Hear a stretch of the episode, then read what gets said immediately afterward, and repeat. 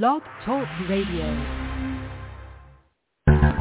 We are the heirs of that first revolution. Will a strong and united America still be a force for freedom and prosperity around the world? America has created the longest peacetime economic expansion in our history. We are the heirs of that first revolution. Good common sense and sound judgment of the American people and their essential love of justice. Hi, welcome to the Kudzu Vine for June 4th, 2023. I'm your host, David McLaughlin. Joining me as always, welcome Tiff, Tim Shiflett. Good evening, sir. All right, good to have you back on the show. Another summer show, and we have got two guests, but they're going to come on together because they're both from Split Ticket.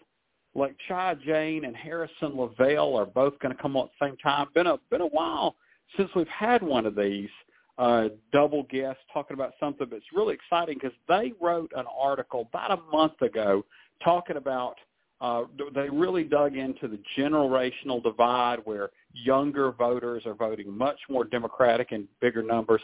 Some older voters are trending more Republican, and we'll get into some of that too. Um, so we'll talk, you know, at length about that with them here in about 20 minutes. But until then, something we've been kind of simmering on and just hadn't gotten deep into, um, but we need to, is the U.S. Senate map, if you will. And there's been a bunch of polls. And actually, Tim, before I get too deep into that, I want to welcome into the show uh, Catherine Smith. Evening, Catherine. Sorry, I'm a li- sorry I'm a little late, but here I am. Oh, Greetings All right, Atlanta. good to have you here. So, um, well, let's start into this Senate map. And, you know, I did see um, Steve Kornacki and Chuck Todd on a YouTube clip talking about, you know, what a tough map this was for Democrats. They said, look, these are Republican pickup opportunities. They pointed to West Virginia. They pointed to Montana. They pointed to Ohio. They pointed to, you know, seemingly Arizona and uh, possibly Pennsylvania. Um, you know, I think that's that last one's a little more stretch. They said for Democrats, there's really two states you can even realistically even think about, and that's Texas and Florida. And so that's kind of the lay of the map.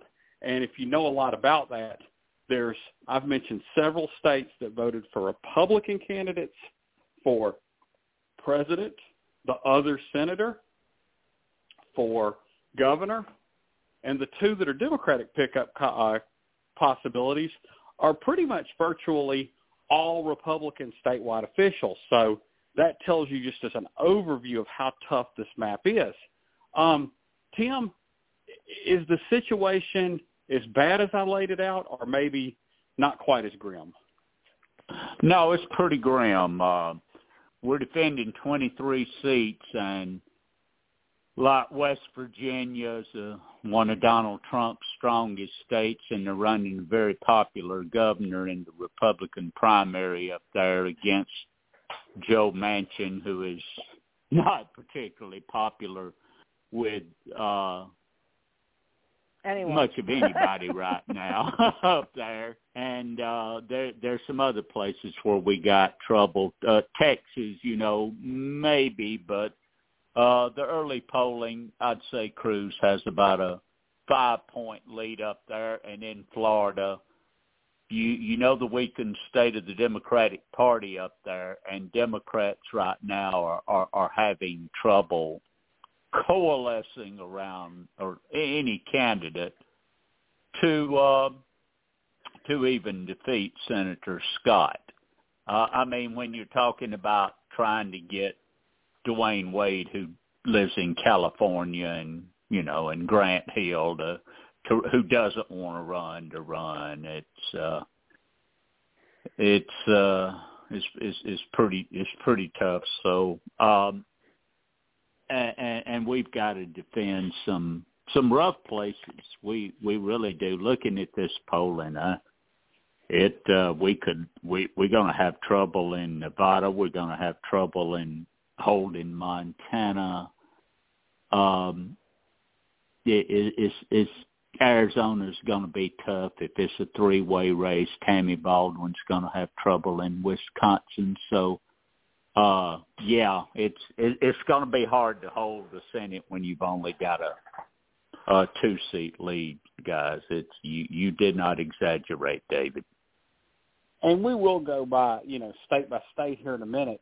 Um, Catherine, same kind of question there.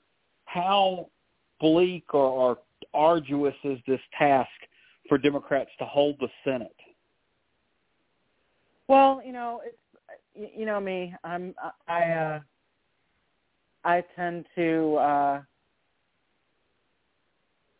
I tend to question looking at things so far ahead, but um it does it, it does look tough and um we're to it's to take a lot of money, of course.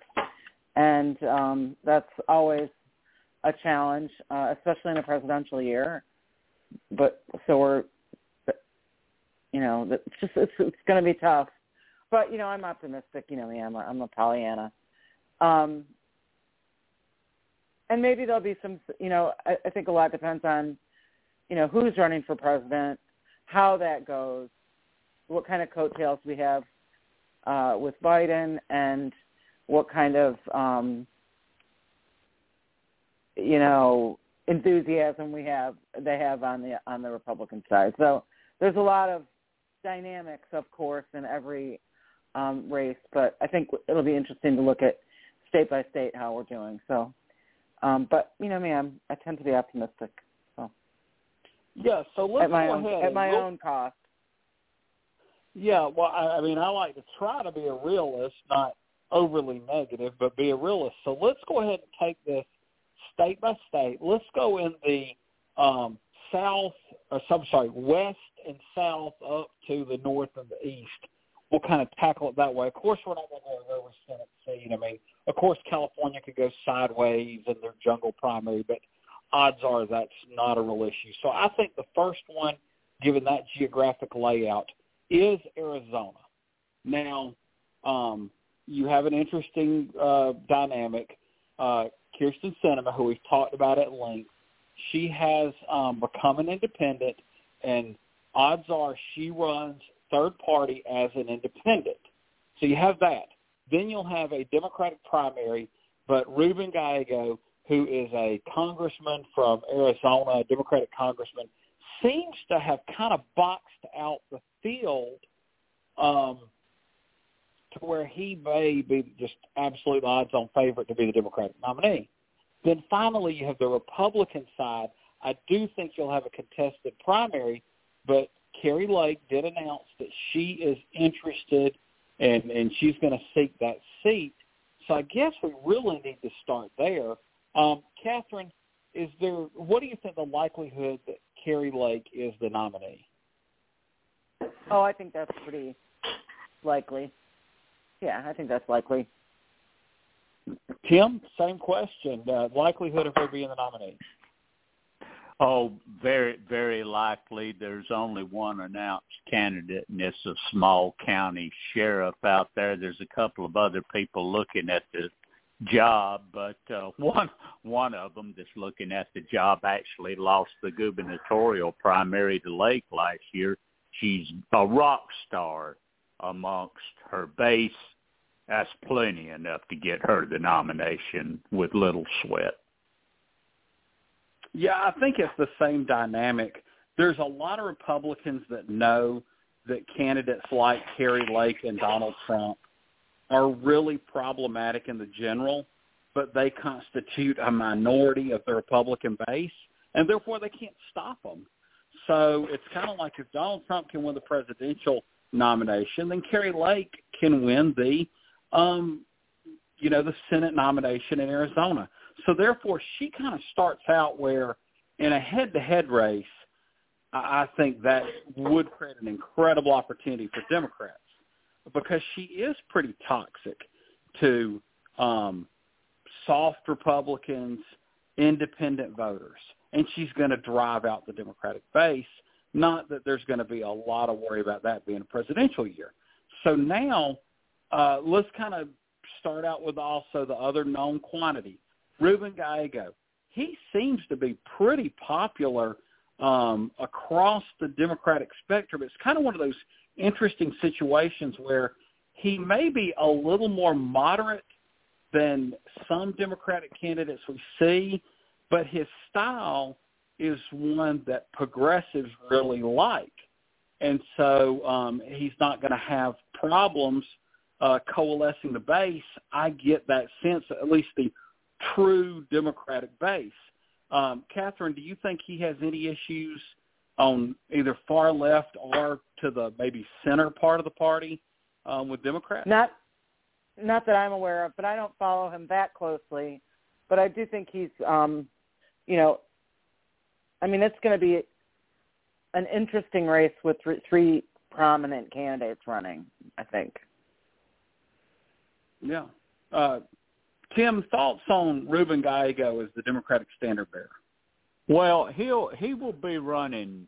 Uh, he he's no moderate. He'll be running well to the left of, of uh, Kyrsten Sinema on many of the well, issues. He'll be running about where she used to be when she was yeah, in the House. so so uh yeah, the the progressives will will love him out there. I'm not sure what the center uh moderate voters are going to do in that state those who are not democrats. Uh what we would love to have is is uh if Sinema's going to run let let her pull some moderate republicans but yeah Gallego would be an excellent choice and he is going to be the democratic nominee if if, if the polling's right so. Yeah and, and i will say this i get the sense he has an ethos about him. You know chuck rocha friend of the show is a big proponent of his. Um, he's kind of a working class Democrat. He kind of has that uh, grit to him where he um, kind of breaks through some of that stereotype that you know the Democrats oh they've forgotten the union folks, the people who work with their hands. Also, he's been a critic of the use of the term Latinx. He's been very much, and he is a Latino man, uh, so he's kind of place where he can really have an opinion on it. He's kind of uh, come out against that uh, pretty strongly as well. I mean, not that's a big political issue, but it's kind of a style thing. Now, the puzzle piece that's the most complicated to this whole thing is what does Kyrsten Sinema do? Is her brand become so much about her, her, her that she's kind of toxic to everybody, or does that style of I'm not a Democrat, I'm not a Republican, I'm an independent, work willing to work both sides, actually get a sizable chunk of the middle? Uh, that to me is a very complex question. And um, Tim, any thoughts on that? Here's what her people think. Uh, according to registration in that state, just under 35% of the voters are Republican, 30% are Democrats, and 35% are independent voters. Her people think that she can ride the middle, pull a lot of those independents, pull away a few Democrats, pull away a few moderate Republicans, and cobblestone a victory together. And she's got $10 million in the bank to do it with. So money ain't going to be a problem. Uh, early polls showing her running. Matter of fact, our buddy Tom Jensen had one in the field recently, showed her running with about percent of the vote at the moment. Um, it, I I really don't know how to lay this out, and and neither do the experts of that because they've never seen nothing like this. Not a, not a scenario like this in Arizona. So I don't I, I I don't really know what to tell you. I still believe she'd mainly function as a spoiler for somebody though if she ran. Yeah, I actually saw a poll also that was shared that was supposed to be a, a Republican National Committee, um, Senatorial Committee internal that showed her 20 points. Showed Kari Lake, uh, I'm sorry, uh, Kari Lake uh, with two points ahead of Gallego in a head-to-head race they had one, but then in a um, three-way race, Sinema was getting 20 points. So somewhere between 15 and 20 percent at this point. Um, Catherine, what do you think the the you know the highest possible or lowest possible vote total is for Kyrsten Sinema in a three-way race? Oh, that's a tough question. Um, I, I was just wondering, do we know? Do they have a um, do they have a runoff requirement, or is it just whoever gets the most votes? No, as a as an independent, she'd she'd be on the fall ballot, so yeah. it'd be a three way race if she runs. And then whoever gets the most votes wins. Yeah. Yeah, yeah. Whoever gets okay. the most votes wins. They don't they don't have any runoff thing like like we have. Okay, I was just wondering about that. Um, I think it's going to be, uh, you know, I'm not very good at guessing stuff like that. I, I'd say she'd probably be lucky to get, you know, twenty-five, thirty percent, but that could be a really a big hurt for the Democrats and for the Republicans. Like Tim said, she's going to be a spoiler for somebody. Yeah, I'll go ahead and tell you. I think you know typically third-party candidates evaporate early on. They're polling stronger because people said, "Oh, well, that looks novel," and it kind of mixes things up. But closer to election day, people really you know feel that our system is a two-party game as much as some people may complain about it and they go gravitate to one of those top two parties. So I think that 15% number, uh, you know, may dwindle down into the single digits. And the, the trick is, where will that come from? Because I could see, you know, the Democratic base. You said that was about what percent of um, Arizona, Tim? Thirty what? Thirty. Thirty percent of the registered voters there are Democrats. Now you know independents what they do. They they register as independents and then they just about always vote one way or the other. Yeah. Yeah. So if Jensen's polling is right, um, right now Gallego's sitting there with a little bit above forty percent. Yeah, and I think I think actually, and another thing, we'll probably talk about it with our guests. A lot of these younger voters are they're probably more liberal than people that maybe registered as Democrats than they register as independent, and so forth. You're going to add some of that independent base. I see Gallego being able to hold a really strong core, and you may see some Republicans that are really turned off by Lake and they might have voted for a Doug Ducey type Democrat, a John McCain type Democrat. Uh, um, who was the gentleman that left uh, Flake um, years ago yeah. from yeah, Arizona? Flake. Yeah. They may have voted for all them, yeah. but they're just not going to vote for for Lake, and so they'll just um, maybe those are the where you know Kyrsten Sinema gets more of her votes in her third place finish. So that's going to be a fascinating race. I mean, if you told me it's going to be the most interesting race, wire to wire, I wouldn't be shocked. Um, but I mean, there are other ones that could pass it, but it, it has the odds-on favorite of being the one to watch because of that, you know, dynamic of three candidates. Well, let's see if we can get into one more. We're going to move up north all the way to the Canadian border in Montana, and Jon Tester running for reelection – um, Montana is a Republican trending state. Voted for Republicans at the presidential level, the governor, le- the governorship, um, and then also the other Senate seat. But Jon Tester has won multiple terms because on a personal level, Jon Tester is likable and connects with the average Montana citizen, although people have become more and more straight party voters, and that becomes the dilemma. Um, Tim, do you think Jon Tester can pull off really, I guess in many ways, another upset victory? Well, I'm not going to say it's going to be easy because it's not. He's running in a presidential election year in a state that backed Trump by 16 points um, four years ago, so there's going to be that to deal with. Now, he does have his own well-established brand you know that that he is that that you uh discuss but uh it's going to be hard and there's some pretty good candidates right uh, lining up to run against him including uh Matt Rosendale who who uh ran against him in 2018 um so it, it's it's uh Tester's got a lot of money, but it's it's it's it's going to be very tough to hold hold that state. Yeah, Catherine. Um, he won originally in 2006, a very Democratic year. He won re-election in 2012, which would have been on a presidential ballot, probably a better apples to apples comparison. And then he won re-election in 2018, which was another Democratic trend year. So he's had one year in which he had to kind of run against his state's typical lean, and that'd be 2012. Um, but it was, you know, uh, you know, uh, maybe Mitt Romney and, and Donald Trump were different folks for the Montana voters.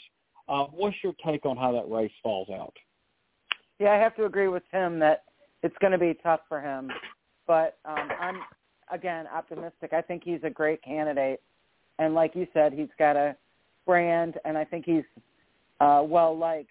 Obviously, he's been reelected several times um, in Montana, so um, it's going to be tough, and it's going to take some money. But I think we, I, I'm, I'm optimistic that he can hold on to that seat. Yes, um, I actually think right now, I mean, things can change because we got a while before that election happens. I, I actually like his chances. Um, on a personal level, if you just took away party labels and just had to have somebody that they like, I think they like Jon Tester, and he can actually bat above the Democratic average in Montana and win that. Um, it's it's definitely a better shot than some others we'll talk about um, later on. So right now, let's put a pin in this discussion, and this may be one of those things that bleeds into two uh, shows for all we know. And welcome on at least one of our guests, and I don't want to get into the technicalities of our um, kudzu vine board, but I know we have at least one of our guests on the line, and they may have some kind of technological wizardry going on, and they're on the same line. But welcome into the show, either Harrison or Lakshya. Hey, how's it going? This is Harrison. Hey. I have Lakshya on the line with me, so Oh, we're on great. the same I line. thought, I thought that might be the case that y'all had somehow gotten onto one line and, and called in together. I love it. If y'all are good with it, we are. Uh, great to have look shy. Great to have you back on the show, and Harrison. Great to have you on for the first time. Happy to be here. Thanks. Thanks for having us. Yes. Well, let's start off right there. Uh, Harrison, this is your first time. Before we get into the the reason that we had y'all come on with that split ticket article, tell us and our listeners a little bit about, about your background. Yeah, so um, my is Harrison, and um, I'm a college student, and I co-founded Split Ticket with uh, Armin Thomas, and of course Lakshya, who's also here. And during the 2022 cycle, I focused on our House elections coverage, uh, but of course, all three of us kind of dabble across the board, and we have Leon now as well as Split Ticket, who's a partner. So it's a it's a great experience, and we really just got into it on the side because of our interests in politics, independent of our everyday lives. Yes.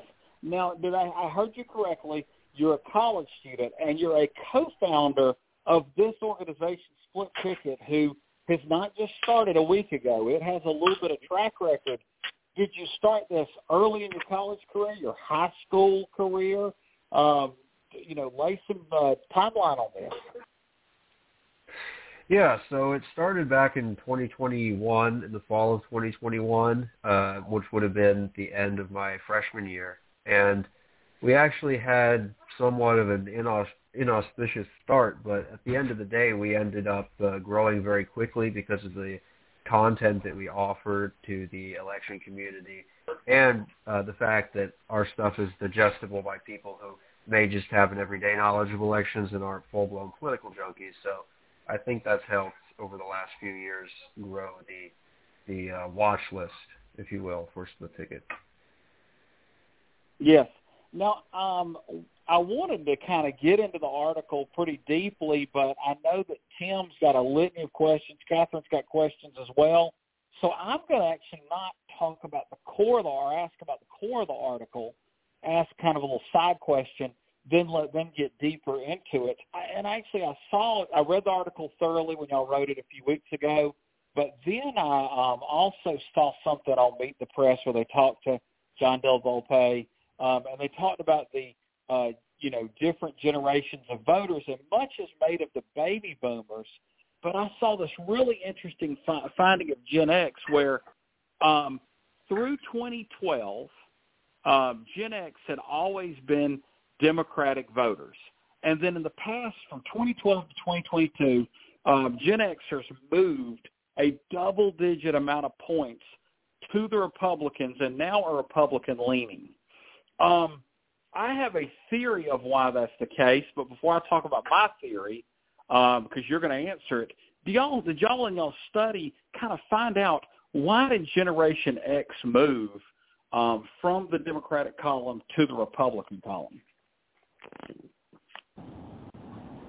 Well, I think some of that is, um, you know, in 2012, as 2012 to 2022, there's a bunch of things that change in politics. Obviously, you had Donald Trump's ascendancy and whatnot, but I, I think there's two things at play here. Number one is that the pool of non-voters in Generation X is a little bit, you know, they were pretty Republican, and I think in general, um, non-voters in American politics tend to be a little bit more Republican than not in like an age cohort. Um, I'm not talking about racial splits, but like you know when millennials are like people say millennials are voting for Biden by like you know 25 points. That's true, but there's young voters have some of the lowest rates of turnout.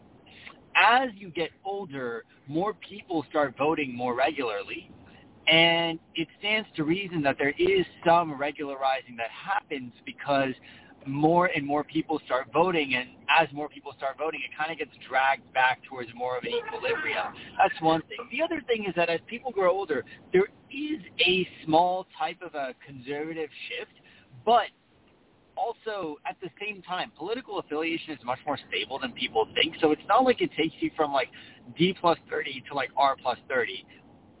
The margins that happen, you might get a like a 10 point, 15 point shift maybe, but at the end of the day, what that really means is like maybe seven in a hundred, maybe ten in a hundred people are changing their political affiliation as they get older, which is actually not nearly as much as what people say. You know the course around this is that like, oh, well, y'all will start as liberals, but all of you are going to end up as conservative by the time you're 30. And I'm like, that's not really true. That might be true for like 10% of people, but it's not really the case overall for most people. So I think the reason Gen X has moved is partly because of non-voters entering the voting pool, partly because of just, you know, some age-related conservatism manifesting. But I think also Donald Trump, just in general, um, some of what he appealed to happened to resonate with folks who were, you know, of a specific income level, of a specific demographic, of a specific um, specific voting age or like working age, um, especially if you worked in manufacturing, you got started young, and you saw your jobs disappear. You know, uh, people who hadn't come up through like seeing unions being as strong as they once were. So I think that was why Gen X was left as a very ripe target for Donald Trump and the GOP then. Does that make sense? It makes total sense, and guess what? I don't have to tell my theory because that is my exact theory that most of the Gen Xers that were voting for Clinton, voting for Gore, Obama, Kerry, they kept voting for Democrats. All those people that weren't voting showed up, added to the Gen X numbers, but then skewed it right. And uh, I did also hear this that it's the smallest voting group percentage-wise. Now it may, you know, of course, the older gener- generations, as there's less of them because of death, they may become smaller. But it's the as far as when they were at the peak voting power, they're the smallest demographic strand, so it's not as important uh, a data point as it would be. Well, that was my question, kind of a little bit off topic because I know this is more about younger voters. So I'm going to pass it to Tim and then Catherine for more questions about those age groups. Yeah, good evening, gentlemen. Thank you both for being on with us tonight. And uh, I will probably address each one of you by name, uh, depending on what the question is. And I'd like to start with Mr. Lavelle. Um, independent voters may register as independents, but the data shows that they normally are either independent Democrats or independent Republicans. They vote one party or the other most of the time. So does your data show which way young independent voters are trending right now, or are they trending as a group at all? So I would say the main conclusion from our article on young voters, and this was one of multiple articles that we've done on young voters. I guess I'd start with one article that Lakshya did back in 2022, um, questioning whether it's normal for young voters to be so democratic. And it, it looked at the average partisan lean for each presidential election between 1976 and 2020, between voters aged 18 to 29. And what you saw is that in 1976, uh, voters in that uh, demographic preferred Jimmy Carter by about one point. Uh, and if you fast forward to an election like 2008, uh, Lakshya and I were just talking about this earlier, but President Obama, perhaps the best president when it comes to appealing to young voters in modern times, um, won. It was a D plus 27 demographic, whereas in 2020 it was a D plus 20 demographic. So over time we've seen young voters definitely moving pretty definitively to the left. And the other thing that's been interesting is between 1976 and 2008, with the exit poll data that we have available, we've been able to see the shift in partisan lean for that age demographic 12 years after their first election. And also for 1976 through 1996, partisan lean 24 years after the first election. And you generally see a shift towards the right um, of these voters as they age out of that initial young demographic of, of about five points. Now, the shift has become a little bit more stark in uh, 2004 and 2008 because young voters on the whole were more democratic to begin with. So instead of going from D plus 1 to uh, R plus 5 24 years later, you would go from something like D plus 30 to D plus 15 12 years later. Um, and I think that ties into the generational cliff just briefly because I know Lakshya probably has some thoughts to add to this as well. Um, but one of the main points that we made with that article was that we're not forecasting, you know, the demise of the Republican Party. We're basically saying that young voters at the moment, if you want to look at um, um, young independents, for example, we did a piece on them in North Carolina, and I think generally what you'd find is if most of them had to pick between one party or the other, especially if they're young women, it's going to be the Democratic Party. And I think it's going to be that you're seeing, uh, at least for now, the demographic as a whole um, preferring the Democrats uh, at an increasing rate. Now, the question is, um, is that going to last uh, in the long run? And I don't really think that uh, we have enough information to to say that you know it's going to stop all of a sudden. But it's something that we're definitely going to have to look out for. Um, and the whole, you know, the kind of underlying purpose of the, the article was to show uh, that Republicans do have to take notice of young voters because if they assume mm-hmm. that young voters of today will act like young voters of years past in terms of getting conservative, getting more conservative as time goes by to the same degree, it's uncertain that's going to be the case. Okay, now, like I'd like to ask you. Oh, sorry. I would like. Ahead. Yeah, I would like to ask you a question about the article that uh, Mr. Lavelle just referred to. Th- mm-hmm. That article uh, states that young voters in rural areas continue to be very conservative, as as their yeah. uh, parents and grandparents would be. Does that suggest that this urban and rural divide will continue and maybe be permanent? So I think that's a really important thing. So um, what we see over and over is that, you know, people tend to, people look at, you know, a lot of different angles on American politics. Urban rural is one of the prominent ones that's gained coverage. And a lot of people say, oh, well, the youths are going to be different in these areas. I mean, that's true to some degree in that, like, you know, young rural voters might be slightly more democratic than old rural voters in some places, but like you're talking about like R plus 60 to R plus 50. These are still mm-hmm.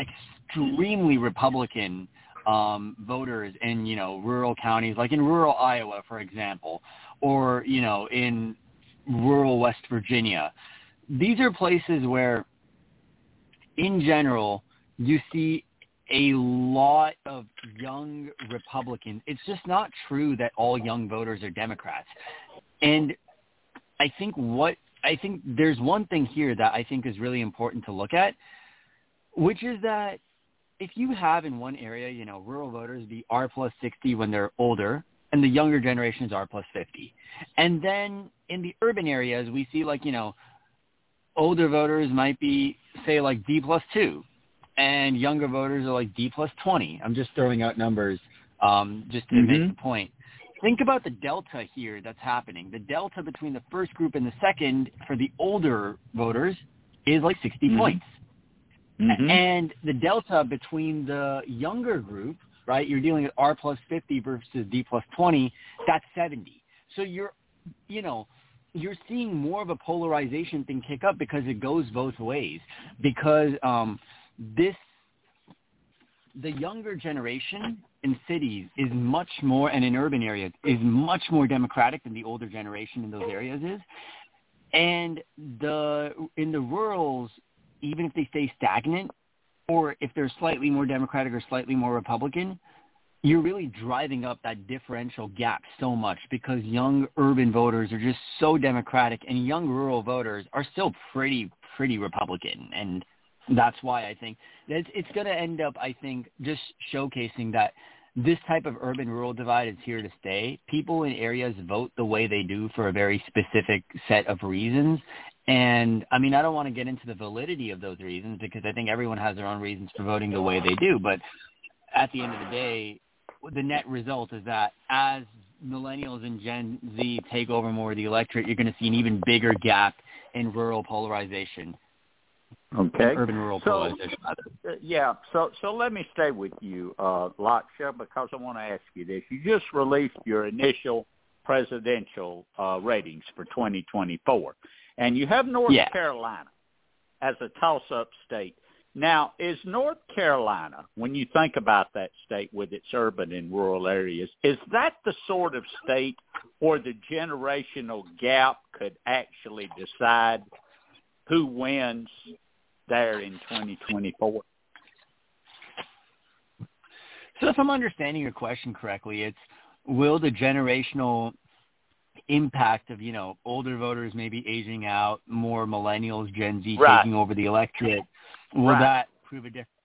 I think victory has a thousand fathers and defeat has a thousand um, has a thousand culprits. So North Carolina is a state that honestly all of us would be very surprised if it was decided by more than two percent in either direction in 2024. And I think uh-huh. when you get to the races of that close of a margin, okay, maybe you're thinking about youth turnout as like maybe you could juice it like a percent, right? But that's like that would be half of a victory margin right there. And I think like I think North Carolina is going to be decided by less than a percent in 2024 in either direction. Um, I Whoa. think Biden would win it versus Trump, lose it against DeSantis. That's just me. But I think when you're dealing with margins that thin, I think absolutely one thing that you're going to look to look for is could the generational gap have fixed it, you know, for one mm-hmm. party? And I, I think uh, absolutely it will be an angle. I, I don't think it'll be the main angle for sure because we're really just talking about things at the margins. But when it's a state this close, everything matters. Now, one thing in North Carolina, just to briefly touch on, is that young the delta between young registered voters and older voters is not as big. Some of that has to do with registration lag. Some of that has to do with you know maybe just the fact that there's a lot of rural Republicans and rural young Republicans in North Carolina and a lot of white young Republicans but mm-hmm. they're still more Democratic than not. And so maybe you're only dealing with like half a percent, third of a percent, a percent max. But like I said, when a state's that close, yeah, it matters. Because how many hmm. millions would you spend to get half a percent in North Carolina if you're a presidential candidate? A lot. Yeah, really. Okay, one more question, this to Mr. Lavelle, and then I'm going to pass it over to Catherine for some more questions. Uh, something I find curious in all of this, Mr. Lavelle, is the fact that the Republican Party doesn't seem to be, shall we say, doing anything to address this growing problem that they have with younger voters. Does your data show exactly what the Republican Party needs to do to address this historical shift to to young voters? Uh, does it take a huge overhaul of of their issue stances, or or, or what?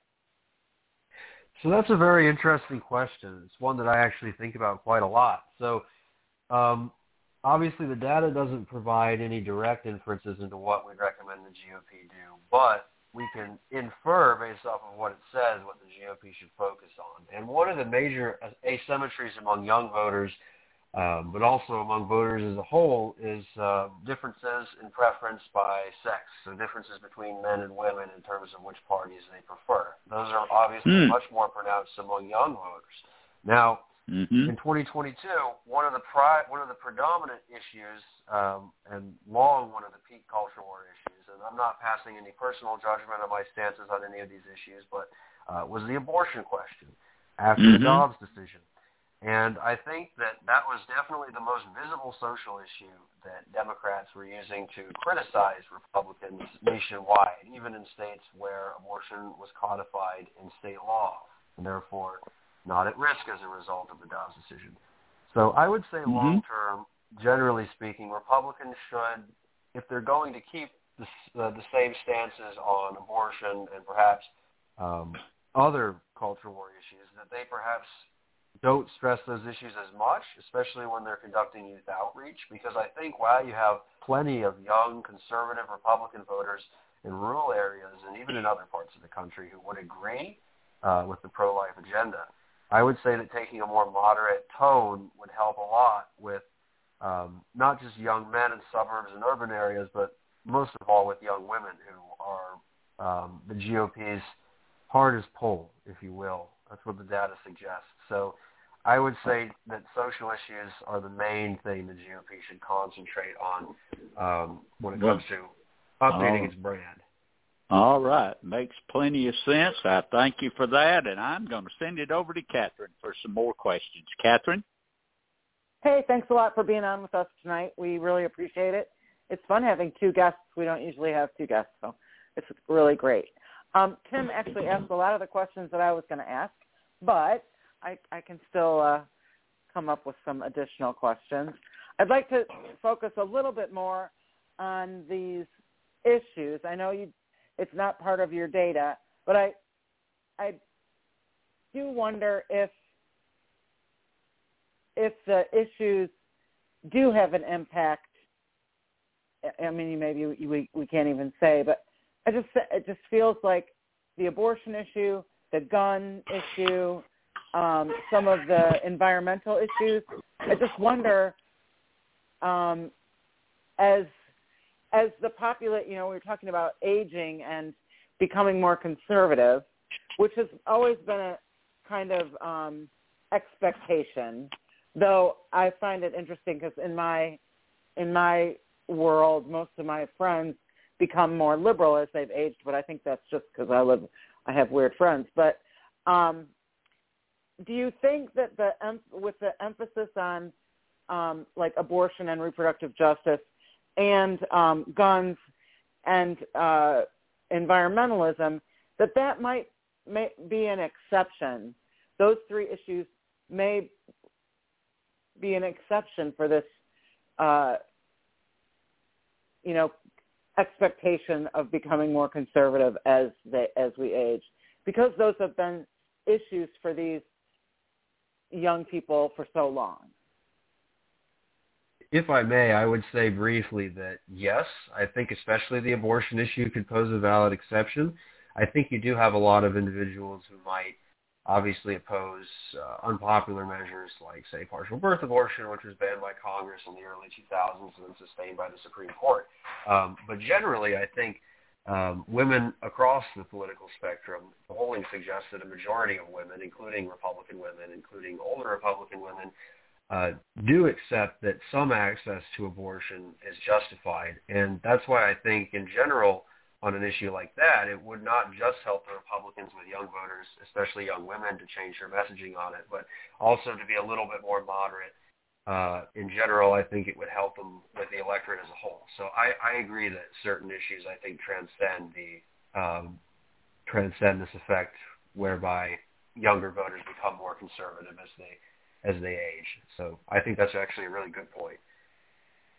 Um, well, and and I mean, I, I mean, it's more than just women. It's something like seventy percent of those polled, of voters polled, believe that there should be some access to abortion.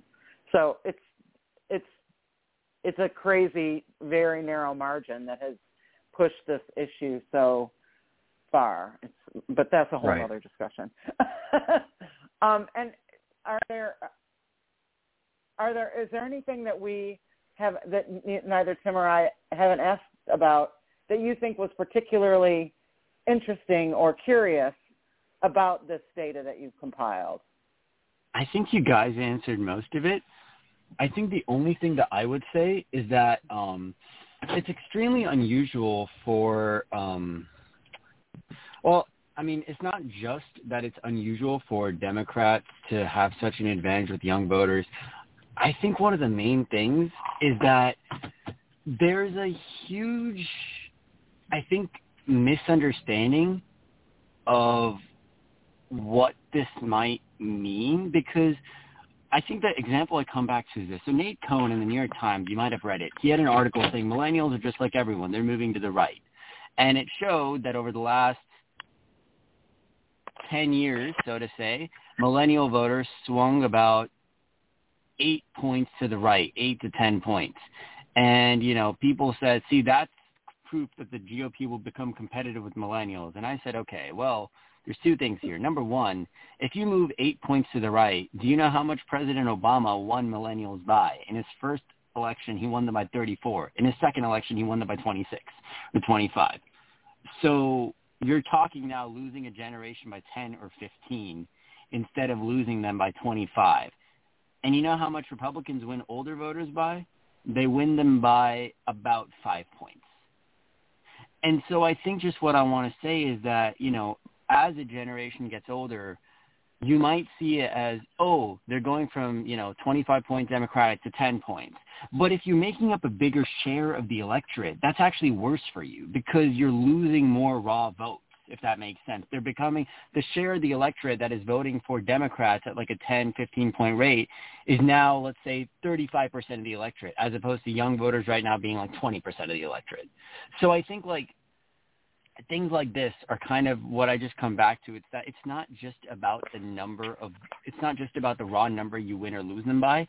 It's about, and it's not just about the swings. It's about the share of the vote that they cast. And the part of the reason I think this is so dangerous for a party is because as time goes on, no one lives forever. And the same thing, you know, with millennials, as they get older, they're going to start voting more. And if they start voting more and that's not a friendly demographic for you, eventually you're going to have to reckon with it. And I think that's just the main thing, to also focus on the volume of the vote instead of just the swings. Right, and that also brings up another point that I think um, there's a lot of voters that uh, vote the way their parents voted, right? So if you have, oh, yeah. if you if you lose uh, a bunch of, of voters, especially if they're at, in in uh, childbearing age, right? So if they they move from one party to another when they have small children, then and as they grow up, they're they've they've switched to this party, then they also have an influence on that next generation. That's not always yeah. the case, but but I think I think I've seen data where most voters vote the same way as their parents did. Um, that might not be 100% of the time. Obviously, it's not 100% of the time, but so it's all very interesting. But again, it's also people not really looking at fully at the data, finding what they want, and and um, using that for their argument, which is, you know, as old as time. Okay, well, great. Yeah. Thank you very much. I'm going to pass it back to David. I know he has some more questions for you. Thank you very much. We really appreciate you having being on the show. Thank Go ahead, David. Yes, um, I just want to ask one more question, and this was not actually about um, your demographic article, the, the, the demographic cliff, the generational cliff. It was actually about something that was just put out in the Scientific American this week. Um, and honestly, I'm not going to ask you to project the uh, voting patterns of toddlers um, 20 years from now, but it showed that um, people in the red states are having more children than people in the blue states. Um, and in the short term, the fact that these will be more parents uh, voting, also if you have kids, you might be less likely to um, be as mobile, and you may stay in one more in one place. Um, and both of y'all can answer this or just one. What do you think the short-term implications for this will be politically? The fact that you're going to have more red state parents than blue state parents, percentage-wise. Harrison, you want to take this or should I? Uh, why don't you take it? Okay, so I think so. I think one of the things here is that I, it, if there's going to be any impact, consistently we see that parents are a little bit more conservative, and married people are more conservative than single voters are. I, this shows up again and again in the data, but I don't actually think it's going to make that big of a difference in the immediate short term. Um, I think there's two things about this, right? Number one is the electoral map, so to say. These states you're talking about, and I did see the link on Political Wire. The, this electoral map, we're talking about states like Montana, like um, you know, I guess Nebraska, Florida. I mean, this is kind of tough because those states aren't really in play in 2024, or really in the near future. I mean, maybe you could say Florida, but I think we all kind of doubt it. So on the electoral map, I don't think it has much influence at all. And secondly, I think that there's a lot of cross-cutting factors. I think we all like to pretend we're all smarter than we really are. So we we want to make these projections about like, oh well, birth rates here might have an, might result in like you know some conservatism happening there, or maybe they might become more liberal. I think the thing is just like, if anything, it probably results in, you know, in a cross-cutting pattern of issues. Now, some folks might settle down in the area, but are the people who are having more children there, are they more democratic than the previous generation of parents? Is that going to build economic activity, which will then spur more migration to those areas? I think these are really tough questions to answer, and I don't think we really have solid answers to them. And so I would say short term, I'm hesitant to say it'll have any impact on the electoral map. Long term, we have to look at like 10 plus years before it really begins to make an impact. And I think by then we just, it's just basically noise at that point. You can't really tell what's going to happen versus what's not. And so I know that's an unsatisfactory answer, but I think the really, the only way I can answer it is short term, no impact. Long term, maybe, but we don't know which way that'll cut yet. Yeah, hmm. actually, it's a very satisfactory answer. Uh, before I move on, Harrison, did you have anything you wanted to add? Uh, I was just going to. I mean, Lakshya kind of said what I was thinking in terms of the electoral map. It's it's one of these questions. Um, I guess kind of like looking at the birth rate in general. It's one of the questions that you just have to wait for time to answer in terms of the long term impact. So agreed with with Lakshya. Yeah, and and I guess you know it wasn't Scientific American, so the odds are we have to form a hypothesis and then test and test and retest that hypothesis before we can make any adequate conclusions. So it, it will take time to know, and I think it may be more of an interesting um, sociological study than political study in the near term. Well, guys, we thank you so much for coming on the show. Uh, before you go, um, if you want to tell people how to first off um, reach and access Split Ticket. And then from there, if you want to share any other social media links, be our guest. Yeah. Hey, thank you so much for having us on. We really appreciated the chance to talk to you all and to share our thoughts and, you know, really good um, really good conversation that we enjoyed. Our our website is split-ticket.org and um, our Twitter is um, at split ticket underscore. So, um, you know, if folks want to check us out, that would be great. Um, subscribe for free or anything. Um, we'd really like to just, you know, be able to convey our insights. And we really thank you guys for having us on and uh, let us talk about this stuff. Yep, many thanks. Yeah. Appreciate uh, your having us on the podcast today, uh, and we'd be happy to return anytime you like. It's a lot of fun, so appreciate it. Thank, Thank you, you both. Yes. Thanks, folks. Um, Take care. Yeah.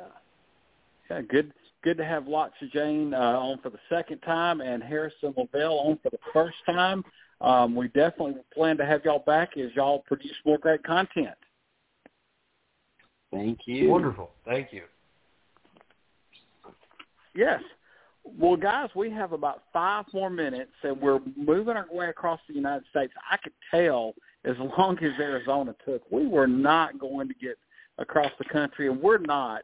So um, the next state in line, and we actually talked about it at length the other week, so I think we can adequately just add a little bit for the last five minutes. Um, that would be um, Texas. And Texas, I do think, as we said the other day, other week, um, is Democrats' best pickup opportunity. Now, before we get into anything, uh, I want to add something new to the uh, to the wrinkle uh, wrinkle to this race. This past week, Uganda came out with just a hideous bill, a, a true human rights violation, where uh, they're going to make homosexuality a crime punishable by death. And Ted Cruz, being a good human, actually did something good this time and spoke out against this. Um, and he actually took criticism to the right. Um, Catherine, do you think that um, Ted Cruz doing the right thing here and speaking out against a clear human rights violation, do you think he could actually lose enough support on the right uh, that it would make some kind of difference in this race?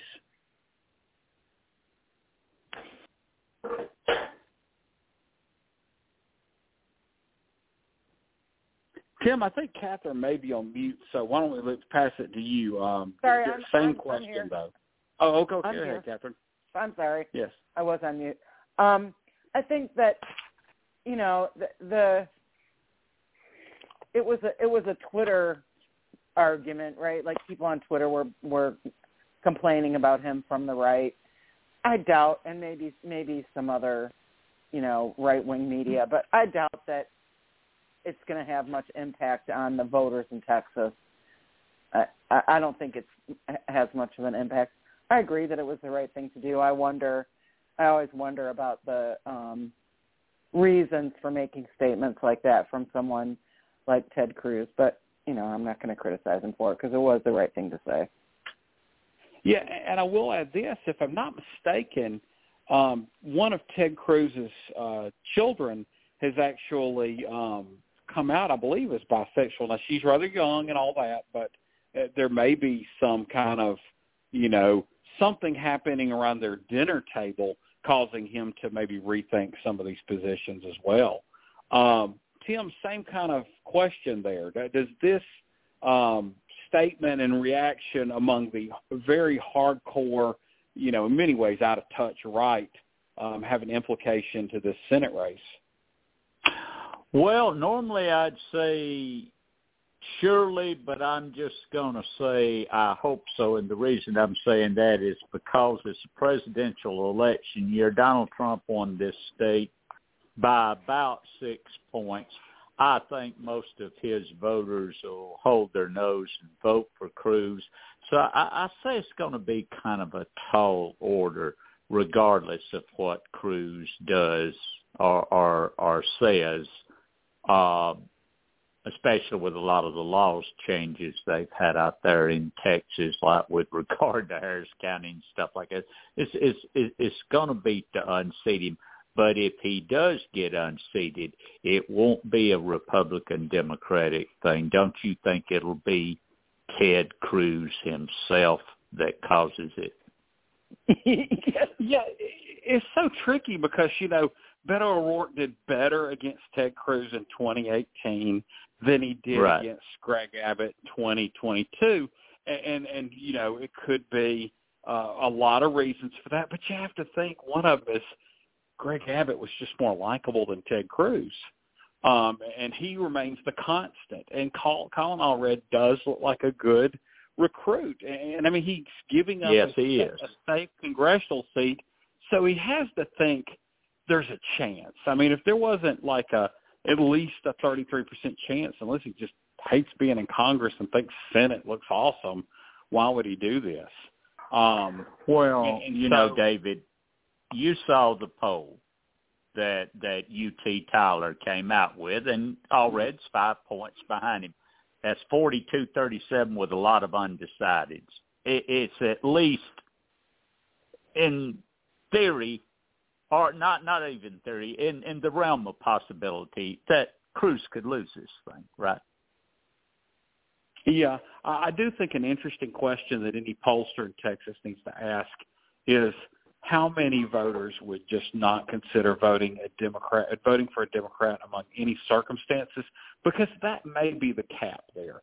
It may be that you know Texas Republicans or, or independents are just sick of folks like Ted Cruz, in particular, probably Ken Paxton. We didn't get to that, but mm-hmm. um, they just do not see themselves voting for a Democrat, and I think that happens in a lot of red states, uh, in a lot of districts and states where uh, they really don't like toxic Republican, but they think Democrats as a brand is toxic, and so um, this is a place where maybe they need a third party candidate um, for somebody, but um, they're probably not going to get one there.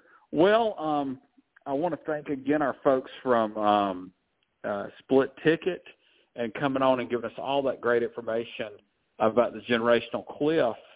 And um, next week, we got a really interesting uh, show. We have economist and author Howard Yaruss coming on the show talking about his um, economics explained book where he really puts like a lot of economic theories that are super high level into layman's term and and describes you know tells why you need to know this as a consumer as an voter and so we're going to talk to howard um, about that next week on the show.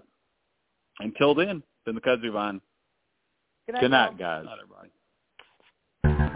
We are the heirs of that first revolution. With a strong and united America still be a force for freedom and prosperity around the world? America has created the longest peacetime economic expansion in our history. We are the heirs of that first revolution. Good common sense and sound judgment of the American people and their essential love of justice.